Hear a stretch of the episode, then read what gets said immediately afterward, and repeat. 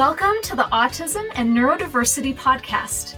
We're here to bring you helpful information from leading experts and give you effective tools and support. I'm Jason Grygla, a licensed counselor and founder of Techie for Life, a specialized mentoring program for neurodiverse young adults. And I'm Debbie Grygla, a certified life coach.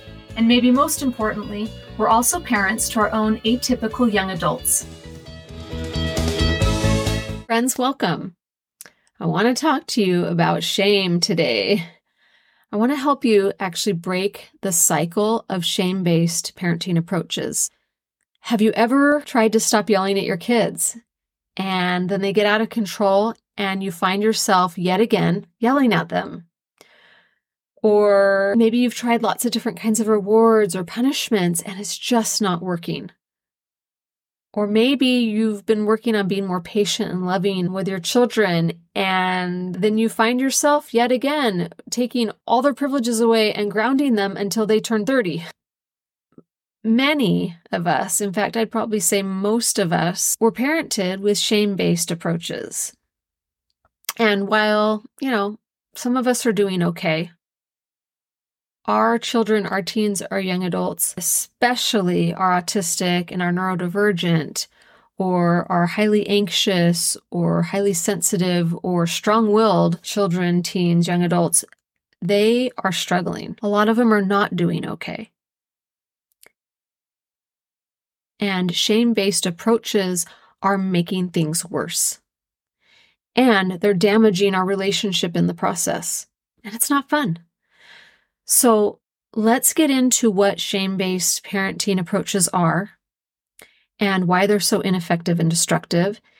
And, you know, this is proven by, there's tons of research about this that's proving why these kinds of approaches are not great. And I want to help you be able to stop shaming, break that cycle of falling back into shaming approaches so that you can show up in ways that you feel good about and proud of and so that you can actually better support your young person's happiness and success. And so that you don't keep adding to all of the reasons that they're going to need years and years and thousands of dollars of therapy. Let's not add to their therapy bill. We have our kids for a limited amount of time, and we want to be able to make the most of that time and enjoy them while they're in our homes and then create the kind of relationship where they want to come back when they have left our home and they've moved on, that they do want to come back and keep a relationship with us.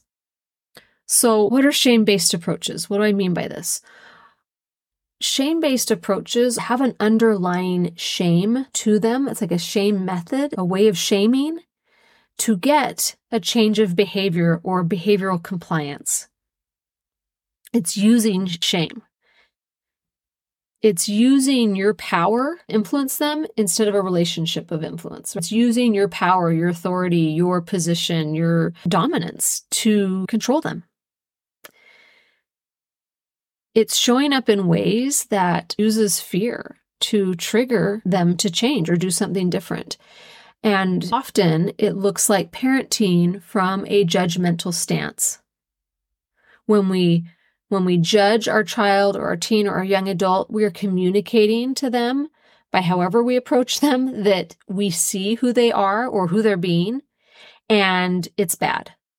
They're bad. We may not intentionally mean to say you're bad, but when we are parenting from judgment of our kids, it is internally like sending the message that I have a problem with you. You're not okay. You're bad. You're a problem. Okay. So some examples, and more obvious than others, but like you were engaging in name calling. That's super shame based. That's kind of obvious, right? If you're yelling, you're that angry and that emotionally charged at your child, like they're, it's scary to have an adult yelling at you. It's scary as an adult to have an adult yelling at me. Imagine, you know, as a child, when someone's yelling at a child, that's terrifying. And that's sending the message that you're bad. You're a problem. Anytime we're engaging in over parenting we're overdoing for our kid. There's some shame in that. It's saying you're not doing it right. The way you're doing it isn't okay. I have to do it for you. If you are trying to control your kid, like overly control them, it's sending the message that you're not okay. If you are rewards and punishments, Okay. If you are punishing them and you're doing it, especially if you're doing it from anger, it's saying you're a problem. It's there's the there's a shame in punishment. Nobody gets punished and feels good about themselves. They feel terrible, right? And then rewards. Rewards are more nuanced. Oh, what's wrong with rewards? I'm giving them this positive, delightful thing that they want. But the thing with rewards is that it can send the message that you're not good enough unless you do this thing that I want to give you a reward for. Okay. And what it's actually doing, it, it can create an environment where a child is like feeling like they have to have that reward, like their survival depends on getting that reward. And so they actually go into a fawn response where they will do people pleasing or and this was a really common one with all of our foster kids. They would do a fawn response of lying or they would steal. They had to have that reward. And so they're going to do whatever they can to get it. And they would engage in like people pleasing. I'm going to tell you what I think you want to hear so that you will give me that reward. And the problem with rewards and punishments is it's this external motivator. It's ex- this external force that you're putting out there that over time like, overrules their own internal motivators. And so, you know, it, like with people pleasing, if, if I am trying to manipulate you to do a behavior by giving you rewards or punishments and you want to please me, and I'm going to be angry or upset at you if you don't please me, right? You're going to override your own internal stuff and you're going to do what you have to do to please me. And okay, so you're like, well, what's wrong with that? I'm wanting them to do good things. Okay, well, that's all good and fine. But until they get around somebody that doesn't have their best interests in mind and wants them to do something and they feel the need to please that person and do things that, that aren't okay, that go against their own internal compass, that can be a real problem. We don't want to create an environment where kids are doing things because of outside external, like if that's the only motivator for them is external stuff. We want to help them develop internal motivators that for what feels good and right to them. So when we're looking at shame based approaches, I want to dig in a little bit to what that really looks like. When we're shamed, or experience shaming messages, it literally triggers a nervous system threat response. It is scary. It feels terrible. Your life feels threatened. And you go in, you know, kids will deal with that in different ways, but some will go into a fight response. They'll get really oppositional. They'll get angry. They'll fight against you. They'll push back because it feels terrible to be shamed. Some will go into a flight response. They want to get away from you. They'll avoid you. They will do everything they can to trigger you shaming them.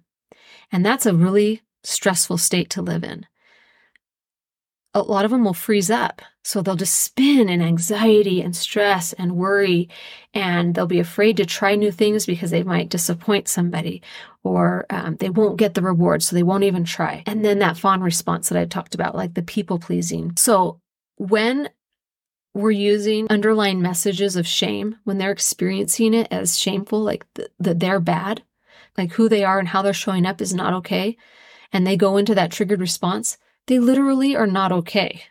Like they are not happy. They are not feeling well about themselves and they disconnect emotionally from the person that is provoking that response that feels like a danger to them. And if you are triggering a threat response, if you're like, you better stop that right now, and you're getting super angry and emotionally charged, and then you're like trying to teach them why and and guide them and they're in a triggered response. They can't even access reasoning or logic. All they know is that you are scary and they are in trouble and this is bad and and their brains like we could die here. Literally in a survival threat response. They are not receptive to learning or understanding consequences or any of that, especially if they're autistic or neurodivergent, to make those connections and and interpret the social nuance of what's happening is can be a huge struggle. I like to use the swimming example, and if you're thinking about it as in terms of shame-based stuff, if you were to approach from a shame-based or external pressure to get a kid to swim and they aren't ready for it, or they're scared and you're like, "No, you need to get in the water." And you're you're shouting at them and "No, you stay in that water." Like they're you can't teach somebody to swim. They're not going to develop swimming skills if they if they're scared and they're feeling threatened in the water. I mean, that could be a dangerous situation, right? You would you to to teach a kid to swim, we want to create lots of safety and help them get used to the water and And then we just slowly help them develop skills in the water. But if we're like, okay, I'm going to reward you, swim across the pool and I'll give you a reward, and they don't have that skill set or or they're not ready for it, but they really want that reward and they try to go swim and they don't have the skills. And I mean, you can see how this could be a unhealthy, messed up situation. So when we're parenting with approaches that trigger that stress state instead of a sense of well being, we're not going to have that kid that feels good, right? Like, because when we're in a higher brain state, we feel good. We feel confident. We can focus on learning difficult things. We can we can grow. We, we're more resilient when we're happy and feel good about ourselves, right? We can connect with people, generally more cooperative. And when we're in a higher brain state, we feel like we're enough. We feel capable even if we have disabilities or challenges, we can still try and we can still do what we can do and be okay in that, even if we make mistakes. It's a very different state of being when we're okay with ourselves. And we have students that come to our program, Techie for Life, where we're helping them with adulting. And we get autistic and neurodivergent students who have deeply internalized shame based thoughts, stories, and beliefs. And they are stuck. They are just in that spin. They are frozen up. They are afraid to try new things. They're afraid to venture out. And there's so much anxiety and worry and so much self sabotage. And it looks like they're not motivated, but these kids are motivated. They want to adult, they want to have an independent life. But when they've got a lot of internalized shame, they're just frozen. They're so stuck. And it takes a lot of work to create an environment where we're unshaming and it's okay to be you and it's okay to make mistakes and and what do you want in your life? Don't do it because someone else is telling you, but what do you truly want to do in your life? It takes a lot of work to help students untangle that and to start having a sense of like, I'm okay and I'm good enough and it's okay that I'm where I'm at, where I'm at, and to want to, to risk trying something new at the risk of failing at it and that they could still be okay with themselves. So, how do we do this? How do we break the cycle of these shame based approaches? I want to offer to you that, that it takes a lot of internal work on ourselves, right? A lot of the work that I do with parents is helping them to unshame themselves, okay? And to unlearn ineffective approaches that have been modeled for them and that they have experienced. And it's so interesting because we'll even have mentors that we hire that hate how their parent was controlling and then in turn start to be controlling to one of our students. Even though they hated that, they they don't know any different. It's like just subconsciously how they start interacting. And so we have to do work with that too, so with our mentors and just recognizing that a lot of us have internalized that our value, that our worth, that our good enoughness as a parent is based on external indicators, other people's approval, society's approval. And if we've internalized that outside things are what indicate if we're good, then it can look like, oh, well, well, I can feel good enough as a parent if my child is happy and successful and doing well. But if they're anxious, if they're depressed, if they're struggling, if they're not meeting society's developmental, you know, the neurotypical timelines, if they're not meeting the same things and the same achievements as their peers, and we've internalized shame-based messages, then we start to to get triggered. We start to get stressed. We start to get overwhelmed and upset about our child's performance because we we take it as like a reflection of ourself and our value and our self-worth. And then of course, we're not going to be able to show up because we're triggered, we're upset, we're stressed, we're worried, we're anxious, right? We're not able to show up from that state in ways that we feel good about as a parent, that are effective, the, the ways that we want to be able to support our kids in. So it takes a willingness to do the internal work if we want to show up differently. Because we want our child, our teens, our young adults, do we want them doing things because they want to and they're working to be capable of it? Or do we want them doing it because if they don't, they're going to be punished or they're not going to earn that reward, even if they're not capable of it, right? Because a lot of them, they aren't capable yet. And if they've got shame based, tangled up stuff, it, that really inhibits their capability. When we were parenting our foster and our adopted kids who had experienced extreme shame based parenting, like terrible parenting, abuse, and neglect, us showing up with softer versions of those shame based approaches was not going to be helpful. Their kids might come out okay with that. You know, not great, but okay. But us showing up with lighter versions of those shame based approaches was never going to be helpful with our kids. And we, Jason and I, we had to, and we were determined to do better for our kids. And that's what we want for you too. So I really appreciate you being here and for sharing this with others so that we can raise and mentor our young people to be healthy and confident and feel good enough as much as we can as humans, right? To to be able to to to feel good about themselves even if they're struggling or having challenges. And create an environment where they can develop their unique talents and their unique abilities and figure out who they want to be in the world that, that feels true for them and good for them. That's what I want for our kiddos. That's what I, I want for you in your parenting experience. And I hope this helps you maybe recognize some of those unhelpful patterns and what might be going on. And it's work I've done and I continue to do. And I hope you'll join me in it. Have a great week.